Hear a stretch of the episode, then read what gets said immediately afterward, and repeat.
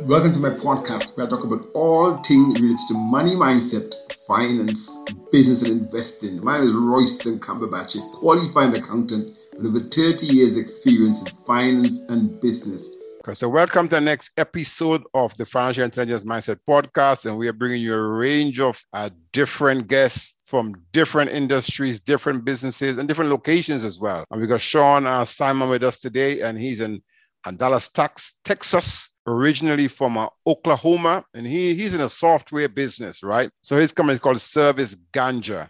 And he provide actually um well i mean he tells all, about his business and what he does. So sean welcome to you and Sean, tell us about maybe your backstory. I mean, growing up, were, I mean, were you always someone who wanted to do your own business, or is this something you stumbled on? I mean, what made you sort of become a business owner? Yeah, for sure. So, you know, growing up in Tulsa, Oklahoma, um, I've always been someone that's always, you know, starting businesses. I was always a guy, the kid in the neighborhood, you know, that was that was hustling, right? Um, and no one really taught me, uh, but I grew up around a family of entrepreneurs right? You know, my dad had his own business, my uncles, grandfathers.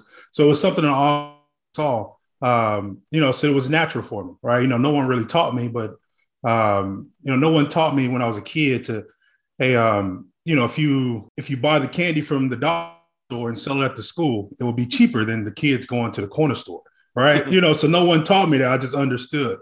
Um, you know, no one, you know, was, hey, you know, let's gather up all the kids. Let's try to cut as much grass as we can. And we don't have enough lawnmowers. What we would do is we'll lease the lawnmowers from some of the, the people that we were cutting the grass and give them a discount. You know, no one taught me those things. It was just natural as a kid. Um, and as I continue to grow older, um, it just developed, right? So, you know, I, I would like to say, you know, I was a natural a natural entrepreneur even before I knew, you know, what an entrepreneur was. I got it. I got it. I got it. So, in terms of thinking about you growing up and hustling and learning things, all that kind of stuff. I mean, I guess, I mean, at, at what age did you like start off your first business? Oh man, um, the, the very first time I remember, you know, unofficially business, I would say, man, I was probably elementary school. you know, yeah, yeah. I can I can go all the way back. You know, that third, you know, second, third grade. You know, as yeah. I was saying, you know, we all would go to the store. You know, the corner store. I, you know, Laffy Taffies for you know X amount of dollars, or you know X amount of cents and say, hey man, you know, instead of having everyone walk, you know, to the store, I can buy them from the dollar store on the on the other corner and just take them to the school and maybe sell them for more because we don't have to walk.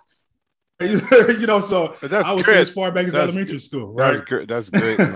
I, I, know. I love to hear a story like that. You know, in terms of as a natural entrepreneur. You know, I think, um, and it's actually my story. I started off at the age of around probably eight, around ten. Um, mm we, we used to make um, confectionaries like fudge and sugar cakes and stuff. Right. Actually, where you physically go and pick up the coconut and you oh, okay. break, break them, grate them. You make the fudge and sugar cake, obviously with sugar, and you bring them and sell them at school.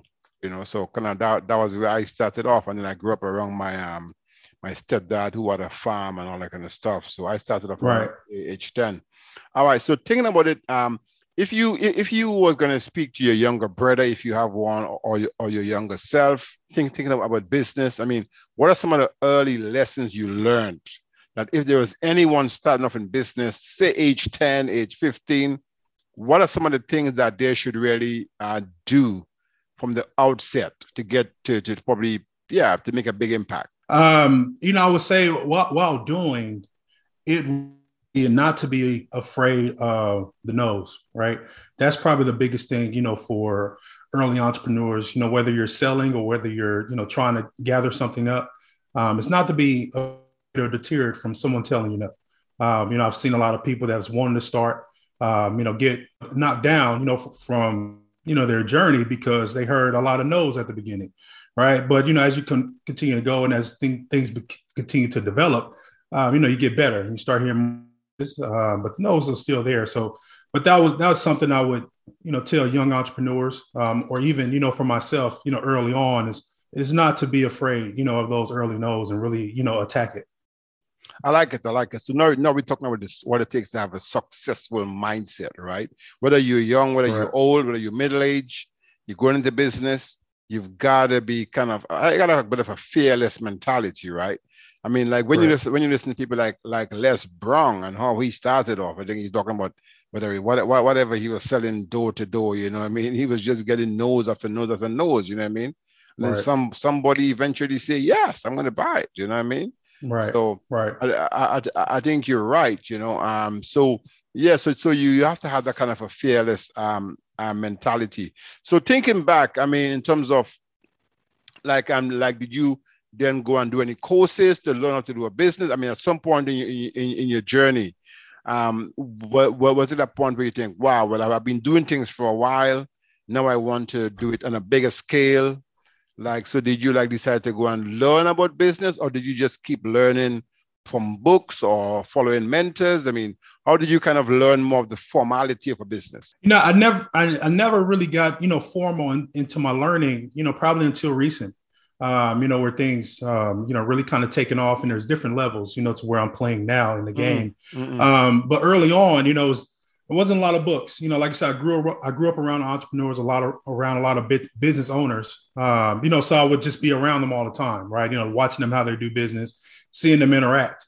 Um, and it naturally, I just got better, you know, as I continue to move forward and, and through college, um, you know, which university and um, you know, that was probably with the university was probably my first my first official business on the books, you know, tax paying business, um, and you know, just really trial and error, right? And then you know, as we move forward, you know, you grab mentors, you know, and I get into the software side of, of business.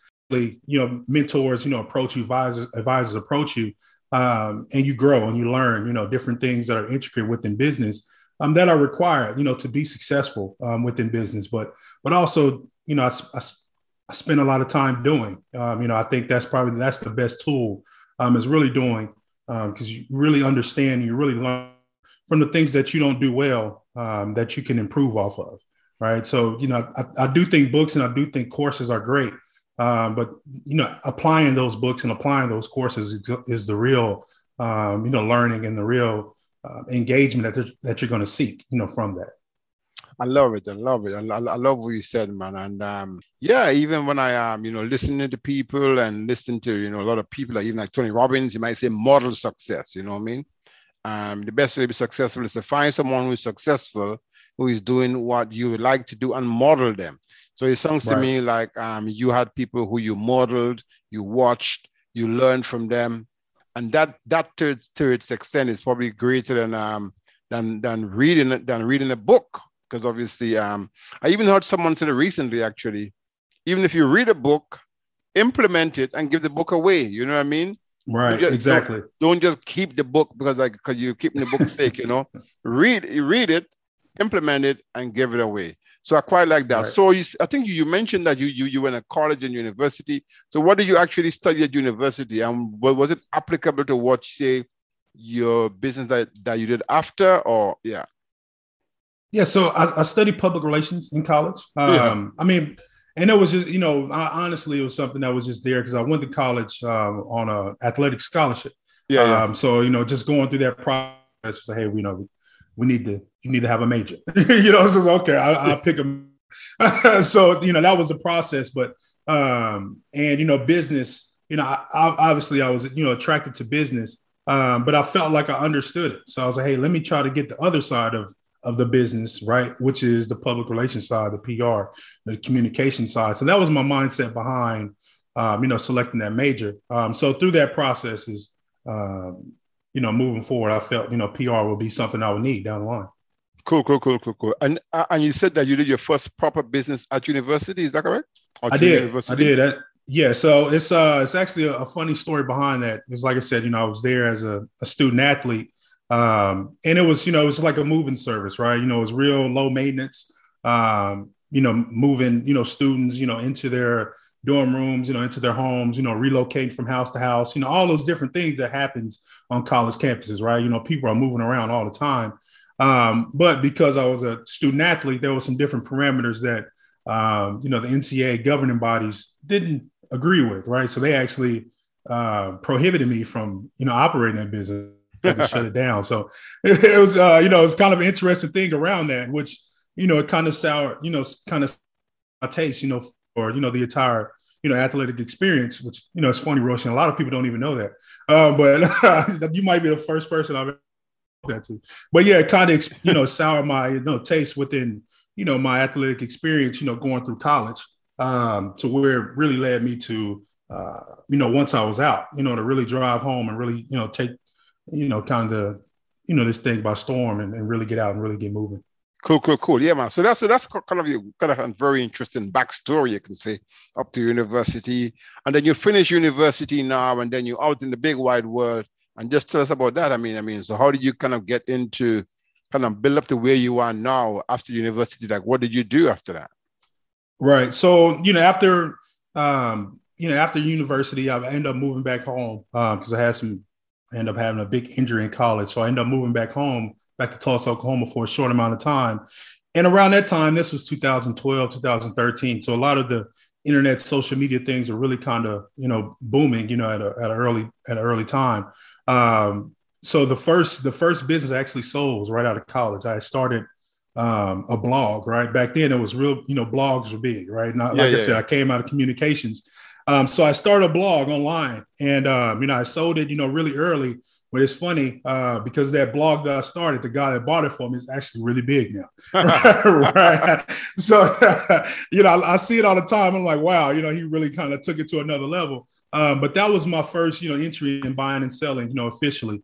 Um, and then from there, you know, I, I, was in Tulsa for a few more months and then I moved down to Dallas. Um, and that was when I, you know, got into, you know, legitimized software, right? Um, you know, it was really, you know, it was a, so that first business, it was a live video on demand peer-to-peer tutoring app, right? So what it, what you would do is, you know, if you were a student or if you were, um, you know, a tutor, you know, trying to earn some extra money, you know, you would get on, the, you know, your mobile device, whether it was a phone or iPad, and you know, you would, you know, connect with peers that were tutoring, you know, for income, right?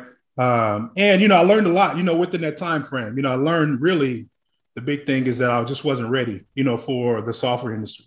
I didn't know enough. Um, you know, it was a, it was a, I felt it was a great concept. Um, you know, even to this day, now with everything kind of going remote and all the different learning, you know, you know things in place. Um, you know, probably you know would be something that was would be really beneficial. And I see a lot of you know copies, a lot of things that are popping up now. But but that was my first software software company. It was called TuGo, and it was a live video on demand peer to peer tutoring app.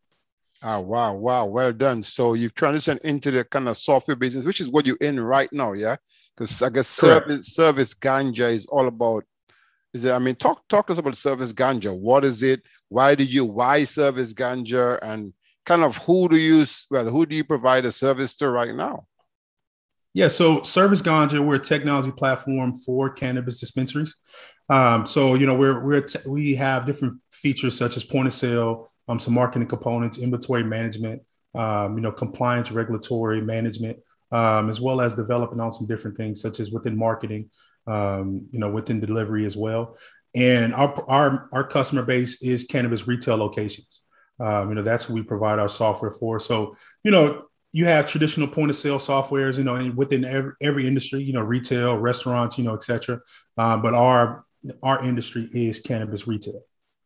I like it. So cannabis retail. So is that mean is, is that like the, the, like the actual cannabis or is it like the you know the CBD or is it I mean the oil? Is it I mean I mean people who selling what? Is it just talk right. to me about that? You know because when people hear cannabis sometimes, I mean I know the benefits of cannabis and we've been speaking offline about you know um, mm-hmm. cannabis a little bit. And I guess uh, in some states in America, I guess cannabis is probably legal to sell. I would imagine so. Correct. As, as, in Canada and in Holland and in some places, some places like in the UK, um, where I spent many most of my years, cannabis is still kind of a taboo subject, um, right. as, as it is in the Caribbean. In, in, interestingly, um, so in where you are in Texas, I'm talking. Is, is, is cannabis legal to buy in a in a shop? Yeah, it's, it's actually interesting because it's not legal in Texas yet. right. So, uh, I mean, there's you know there's some legalities around you know medicinal use, um, but it's primarily CBD and hemp, you know, for Texas, um, yeah. which is a non-THC you know cannabis uh, body. Uh, but you know, you have various different states. Oklahoma primarily being Um, you know, one of them, right? You know, that was my entry point within the industry, being from Oklahoma. Um, on, I was actually on the operator side. So uh, within my time, I had kind of invested, you know, kind of co-partner um, within a dispensary. So that was my initial introduction within the space. Oklahoma is, you know, is booming. Um, you know, the market there is crazy. It's actually probably uh, one of the more vibrant markets within the United States. Um, so on the actual operator side within the dispensary, you know, that was some of the things where, you know, we uncovered a lot of problems within the current market, right? And me being within software, I did, you know, after TuGo, you know, I went into software companies, right? Because I said, hey, you know, I wasn't, I wasn't prepared. I didn't know enough about the structure. So I started working at smaller startups to get an understanding. So while doing so, when I, you know, I got into the dispensary side as an operator and as an investor. And, you know, we just start uncovering problems. And, you know, my friend and the partner that was with it, uh, he came to me one day and was, hey man, why don't you, you know, you're in startup, you're in software, why don't you build a, a software, right? And I was like, can't, I can't just build a, a software, you know, it's not, that's not really how it works, right? But um, you know, naturally, right, you know, my entrepreneurial mind really started kicking in. You know, I started, you know, really start investigating the market, you know, really started investigating competitors and you know, was, hey man, if if this is if the one that we're using is the industry leader, it's like, man, this thing is kind of wide open, right? You know, so you know, started doing a lot of investigation, you know, a lot of different parameters that were needed.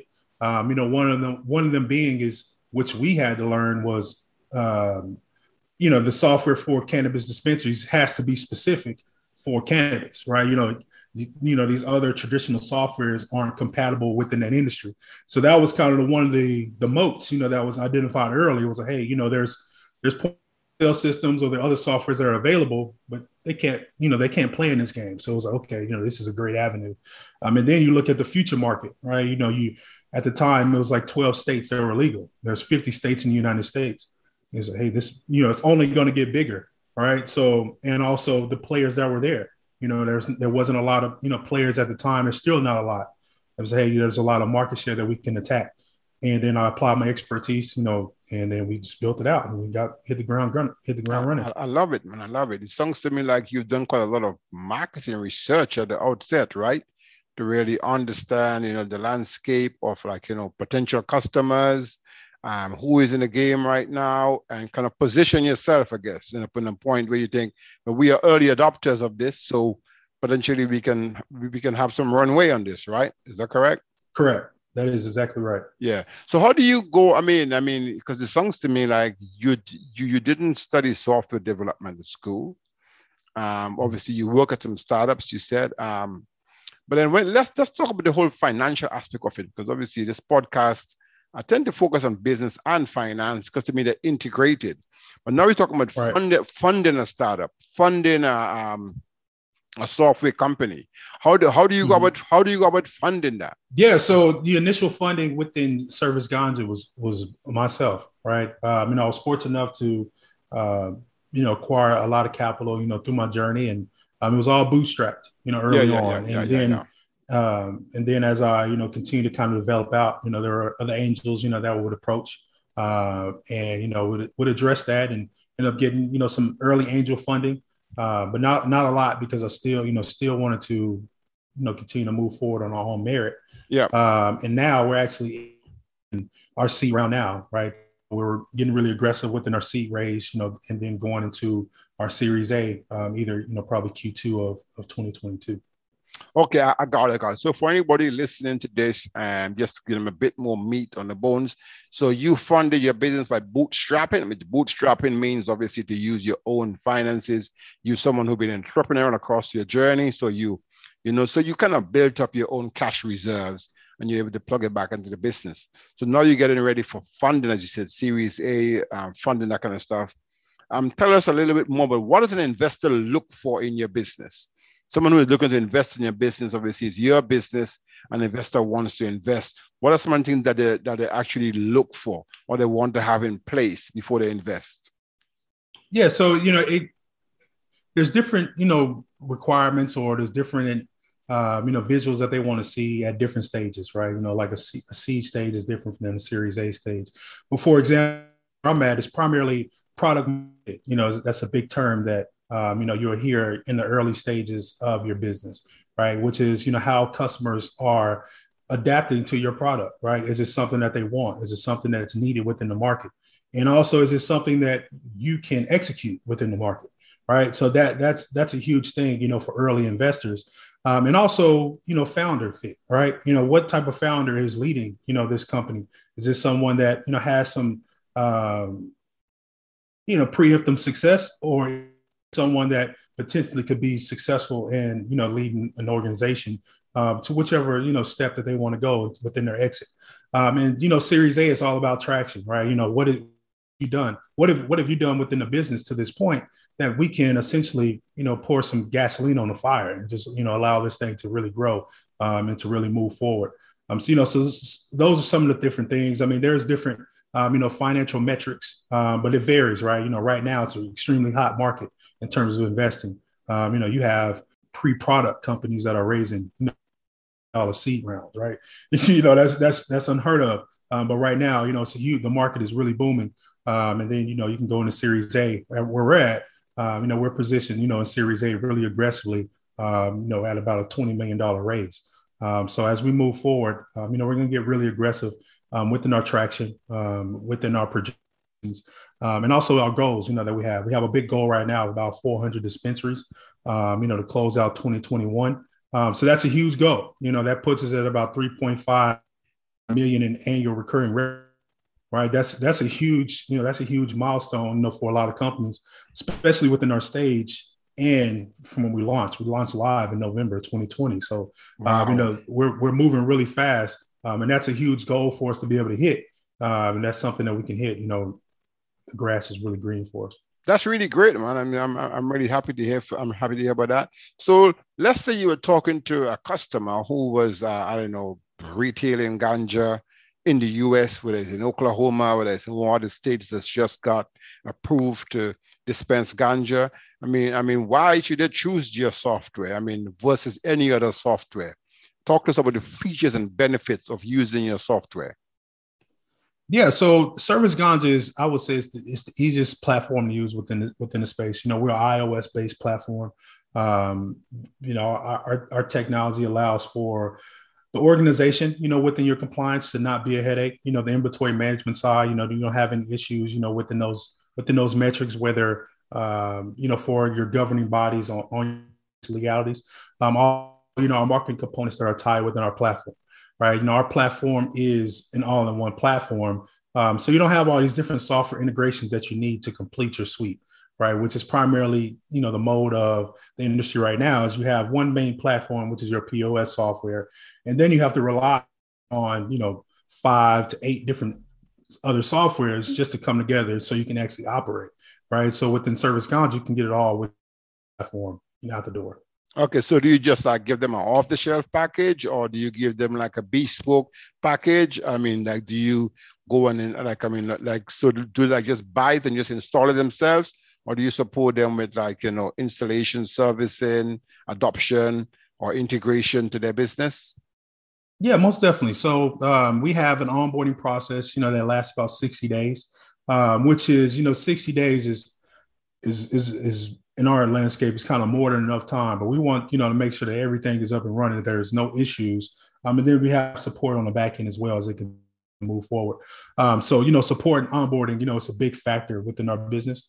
Um, you know, we want to make sure everything is going and, you know, a lot of these shops and they can have thousands of inventory items, right? You know, that's, that's a lot, you know, to, to really onboard. That's a lot to go through, especially if you're, you know, migrating software, right? You know, so that's something that, you know, we take a lot of pride in and, and support um, you know, that we take a lot of pride in. If, if things do arrive, or if there's any questions um, that come about on their back end as they continue to move forward within our platform.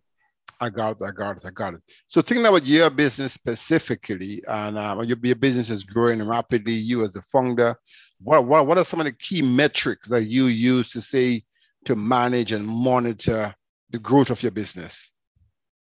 Yeah. So you know our our our month over our monthly growth. Uh, that's huge within us. You know, how are we growing? You know, month over month. Um, ROI, which is our return on investment. You know, how how quickly are you know we turning over? Um, you know, once a customer comes through.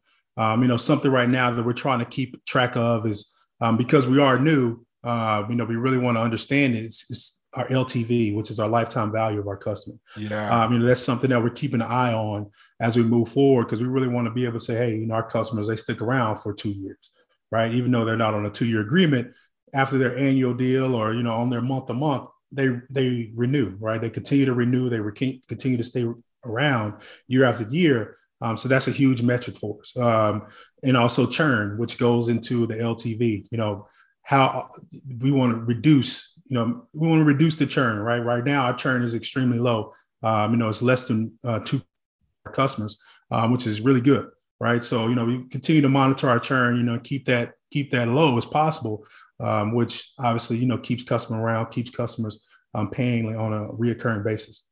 Sounds great, man. So it sounds like you, you like you know your, your, your business intelligence is up there now. You obviously know what to monitor because I, I always say to people, well, onto myself really, that it's better to retain a customer by keep adding value to them than to continuously going after new customers. You know what I mean? So that's so that's right. re- so that's so that so that that's really great there.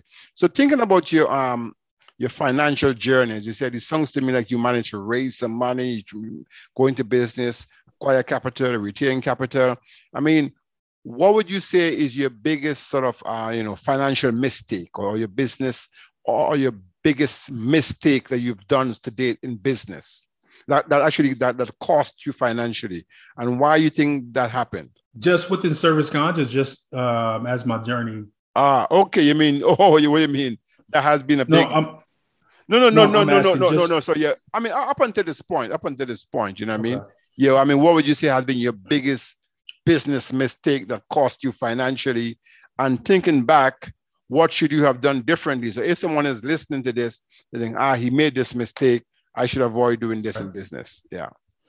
Um, I, w- I would say, yeah, it would happen within Service Ganja, right? Um, that was probably the biggest financial mistake uh because uh, the, the investment early on within development, uh, because the the development early was uh, all outsourced, right? And there was some big ah. issues, you know, within the outsourced development that we occurred or that we didn't, you know, that we didn't become aware of until after we had, you know, early customers. We had a lot of beta customers early on, and then we started uncovering all these different problems with the platform that set us back a few months after, you know, after early launch.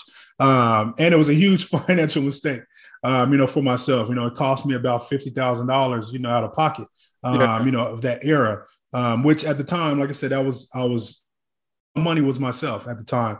Um, so you know, that was a huge hit to my pocket. But the you know the big lesson within that is is um, you know, I had to really understand what's going on within the technology side of the business, right? Um, you know, I I had, you know, I learned early on within product, you know, within some software development, um, but I just wasn't as hands on as I needed to need to be. Um, so that was one lesson, you know, I really learned um, you know, early within that process is is to be, you know, be hands on. You know, don't just it's outsourced. They they handle it, and you know, you continue to move forward.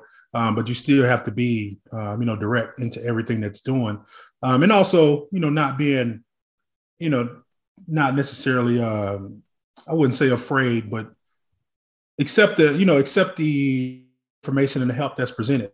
You know, that was something that early on was like, hey man, you know, I don't want, you know, it's still early. You know, I don't, I don't know if this, you know, the help and different things are needed. Um, but it definitely was. You know, it definitely was another set of eyes, another opinions are great. You know, the think tank early as early as possible um, is going to be beneficial. So that early misstep, you know, it cost us a couple months in business. You know, cost me a lot of money out of my pocket. um, so uh, you know, if you can avoid, you know, some of the sourced no, I wouldn't say avoid outsourced development. If you can avoid some of those outsourced development issues, um, which is a visibility thing, um, then I would say, you know, really be hands on and really be as diligent and as intentional and within that development as possible. Yeah, and I, I mean, I agree. even from my own experience as a financial manager, financial cons- well, financial manager, investment oversight. I work for big companies in the UK that actually that actually outsource the operations, not not not just software. They outsource the operations to another company, and they were a bit like hands off or eyes off and it's like it cost them a lot. It cost them millions. So I think the right. key the key message here is that if you're gonna if you're gonna outsource, make sure you have oversight of the outsource, right. or, or make sure exactly. you have make, make make sure you have some insight into what the outsource company is doing. You know what I mean? So right. that uh, and that does require, I guess, having some you're building up your expertise, etc. Because you may not even understand fully what they're doing. So then you have to um, build that up. Okay. And think, think, thinking back about, you know, your, or thinking maybe today about your biggest financial success. Is it, would you say, in service ganja? And how would you relate that success to say risk versus return? By taking a big risk, you manage to get a particular return, whether it's service ganja or some other business that you've done. Um, just talk to us about that. Yeah. I would say, you know, my biggest financial success, you know, it's, it's not necessarily a liquid asset, but where we're at right now within, you know, our company's you know, current ARR projections and our MRR, which is our, our monthly re- revenue and our annual recurring revenue. Um, you know, that's probably that's our biggest, you know, t- to date, right? And as we continue to move forward, we're gonna, you know, continue to, you know, set other biggest. Um, but that risk versus reward, right? You know, we can go back to that particular example that I just explained. Is, hey, we had to almost redevelop the platform, and you know, I lost X amount of dollars. That, you know, we could say, okay, fifty thousand dollars. I'm not a rich guy. you know what I mean? Like fifty thousand yeah. dollars, that was a big hit. Um, you know, so it could have been, hey man, look, um, we lost that money. All right, we failed, right? And we're done because I can't spend another fifty thousand dollars or X amount of whatever it costs. You know, continue to move forward. Um, you know that risk. You know, con- to continue to move forward and and just to kind of take it on the chin and, and just you know not skip a beat. Uh, it's worth the reward that we're that we're doing right now, right? And as we continue yeah. to move forward and you know the future as we move, um, you know, I think that's the ultimate risk versus reward. As as I look back on it, um, you know, just thinking about it now, I haven't really even thought about it much. But as I'm kind of formulating this thought, I'm like, wow, yeah. that's actually pretty remarkable. Um, that you know, even you know, within that point, it was like, hey, man, I didn't really skip a beat. You know, it just kept moving. So, oh man, this is what happens. All right, let's go. You know, this is what we have to deal with, and um, this is have to, why we have to move forward with it.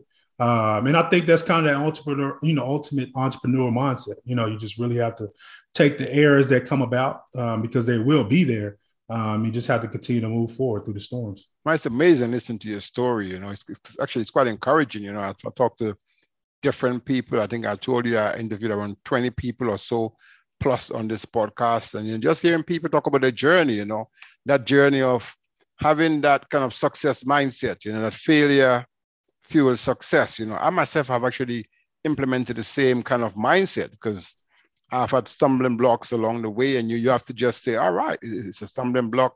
Get up, dust yourself down, move again. Especially if you set your mind or set your vision on that big goal. And it sounds to right. me, it sounds to me like you have a big goal.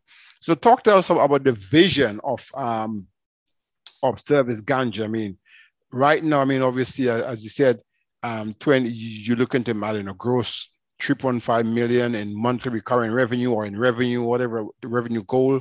I mean, where do you see the business going in the next three to five years? How big do you see it getting? Man, it's um yeah. man, you know, service ganja, man, you know, within the landscape where we're at, um, you know, within the market, um, you know, where we're positioned right now. You know, it's it's one of those things, man, where I can throw out a number, but well, probably be it probably wouldn't be big enough, right? um, just just based on you know the market, based on the projections, you know, based on where we're going, three to five years, you know, we're definitely um, you know can be a hundred million dollar company, you know, just based on our projections.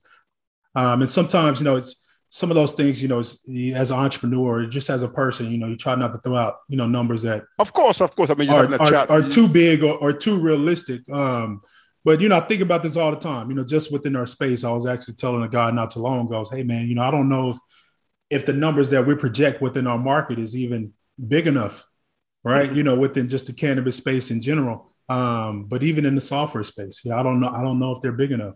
Um, so three to five years, you know, definitely could be a hundred million dollar company. Um, and then from there, you know, I definitely see, I definitely see service ganja. Um, you know, we can get to a billion dollars. Of course, um, you know, within within our market, within our strategy. Um, you know, I definitely feel that we can be a billion dollar business. That makes sense, man. I, I guess eventually you might even you know do an IPO and list, you know, list your company and that kind of stuff. You know, if it gets if if it gets really big. So if someone is listening to this and they want to get in contact with you, they wanted to know more about Service Ganja. I mean, where can they find you? How can they find you? Yeah, for sure. So you know, I'm, I'm a young guy, so I'm I'm all over the social media on it. Um, you know, my Instagram, you know, is, is a Sean J Simon. Um, uh, you know, Twitter. Um, I think it's Sean underscore SG.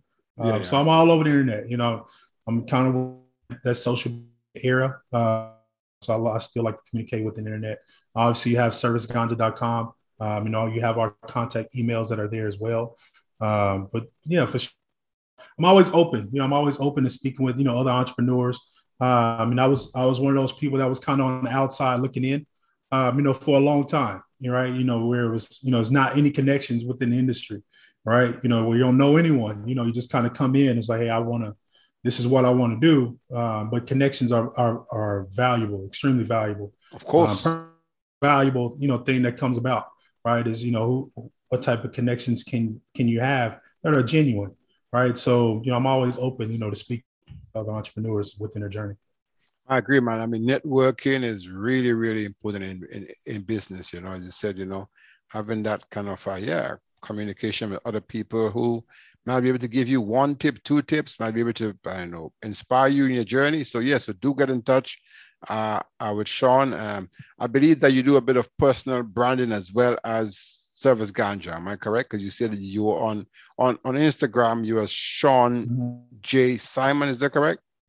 that is correct Yeah, yeah. But then I guess you have Service Ganja as a kind of website. And do you see yourself as, as, as or, or do you see you you branding Service Ganja more widely so that Service Ganja become more a wholesale name? yeah most definitely um you know I, we want to be you know a brand name within the market um you know with on the software side of this uh personal i wouldn't say you know personal branding you know i'm not necessarily a i mean but it, it's something that could that could come naturally right uh, it's not you know i'm not not the the conference guy you know i'm not the one that's out on the you know doing that whole thing but you know much more you know rather plug the company um you know and everyone you know see that the company brand you know versus uh, you know my personal brand Yeah, yeah. And the reason I ask the question because if you think of Tesla, right? Um, who comes to mind? elon musk. You know, Musk comes to mind. If you think of Amazon, you know, someone comes to mind. If you think of right. you know you know so sometimes you know as your company gets bigger people want to know who is the person behind the brand you know? And sometimes people relate you know the business brand with the with the founder's personality. So i think there's that there's that twist there you know what i mean? Yeah yeah yeah. So that kind of makes sense. So some of the standard questions i ask people on this podcast and i'll ask you as well um, i mean what does a wealth mindset means to you? And how important is it you think I mean, a wealth mindset is to say to start a business and scale a business to say uh, a multi-million business. you know mindset is everything right? Um and i'm huge with mindset. Um mindset is everything within business. It's everything within entrepreneurs. Um you know one you have to have even though you know you almost have to be you know a little you have to think a little outside the box a little differently than everyone else to go right because there's much easier paths right you know there's much easier ways to do different things Yeah. um, you know, so so mindset is everything.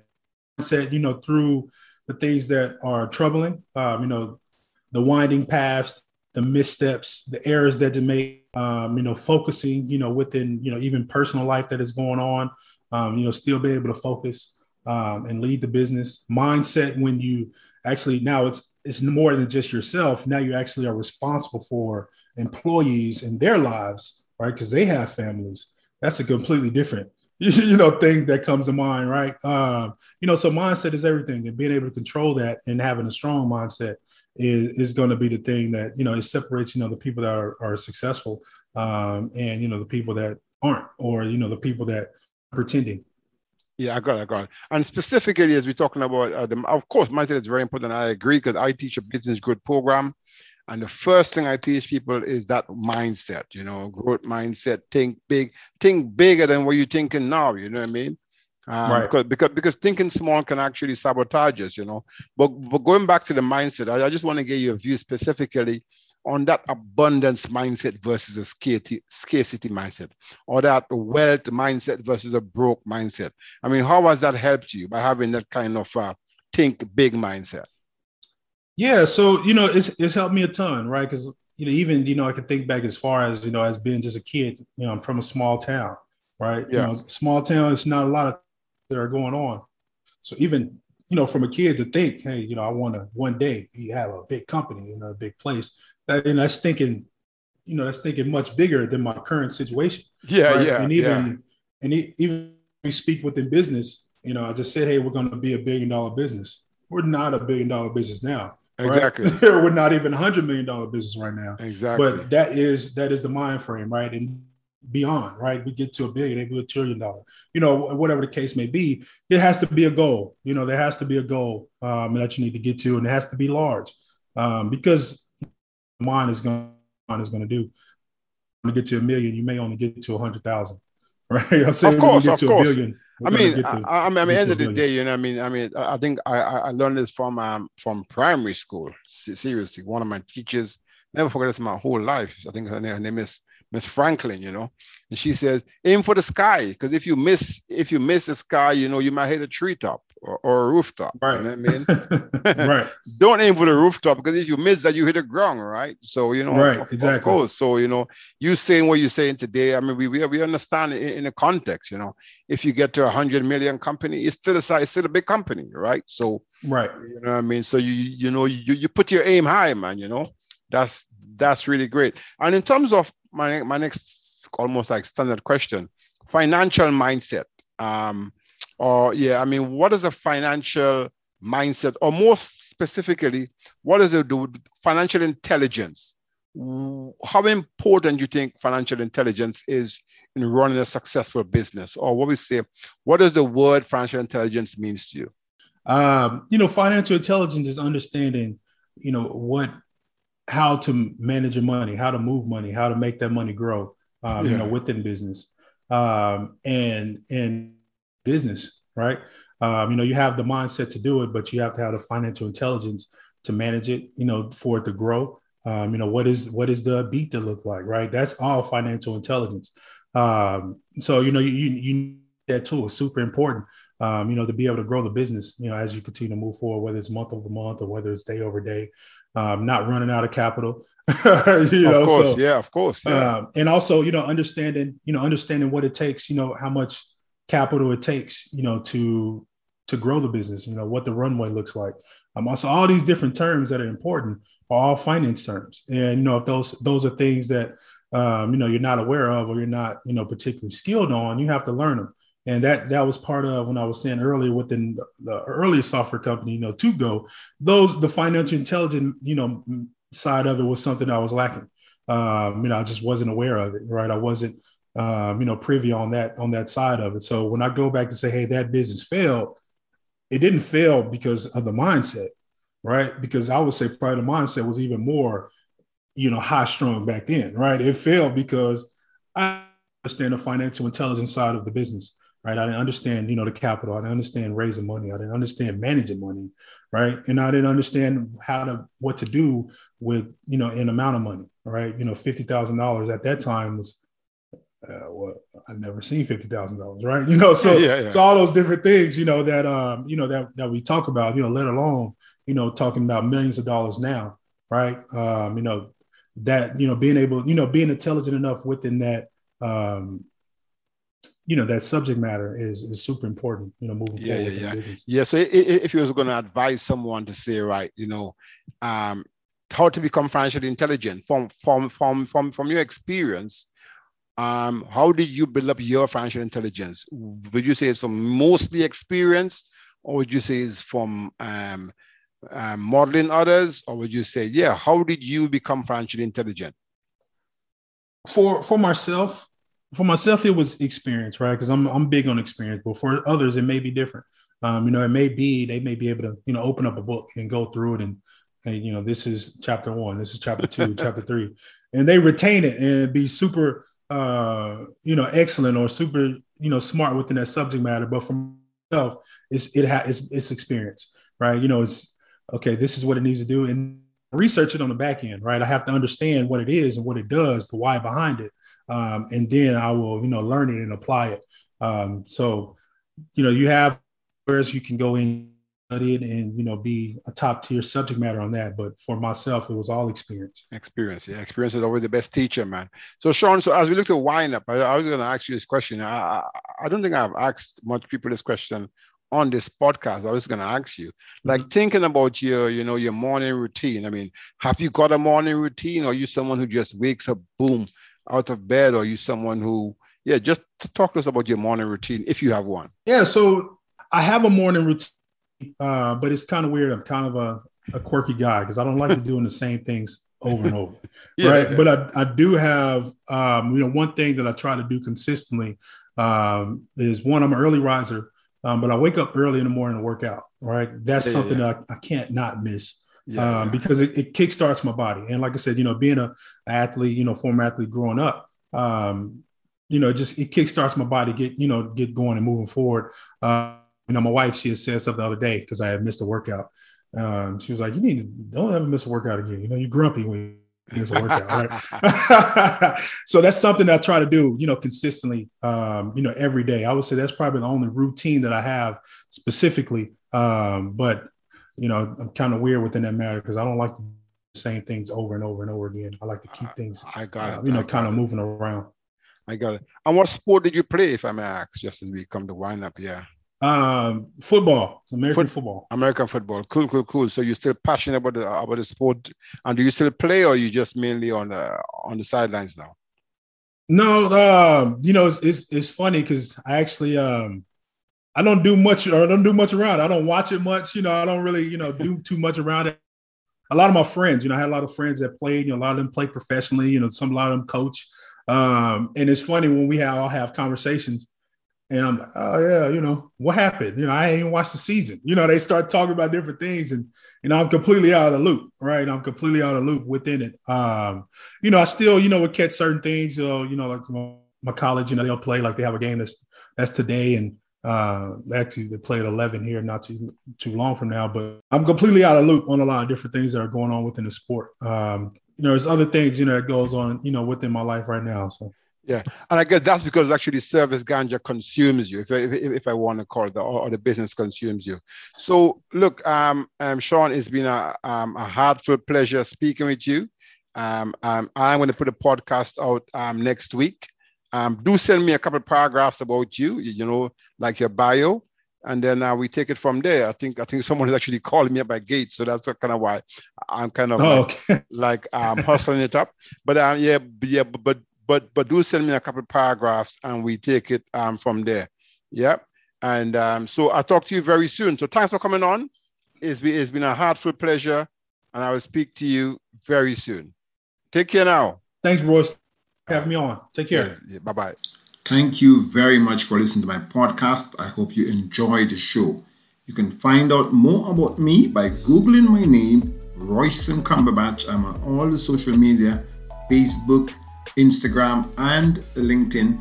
You can find me on YouTube as Roy Cumberbatch. And if you are listening on YouTube, please hit that uh, subscribe button, or you can find me on my website at www.racmac.com. That's R A C M A C S.com. It'd be great to hear from you. And do feel free to tell me about any topics you want me to cover on future episodes. Until next time, be good to yourself and others keep positive, and reaching for your financial goals. Bye bye.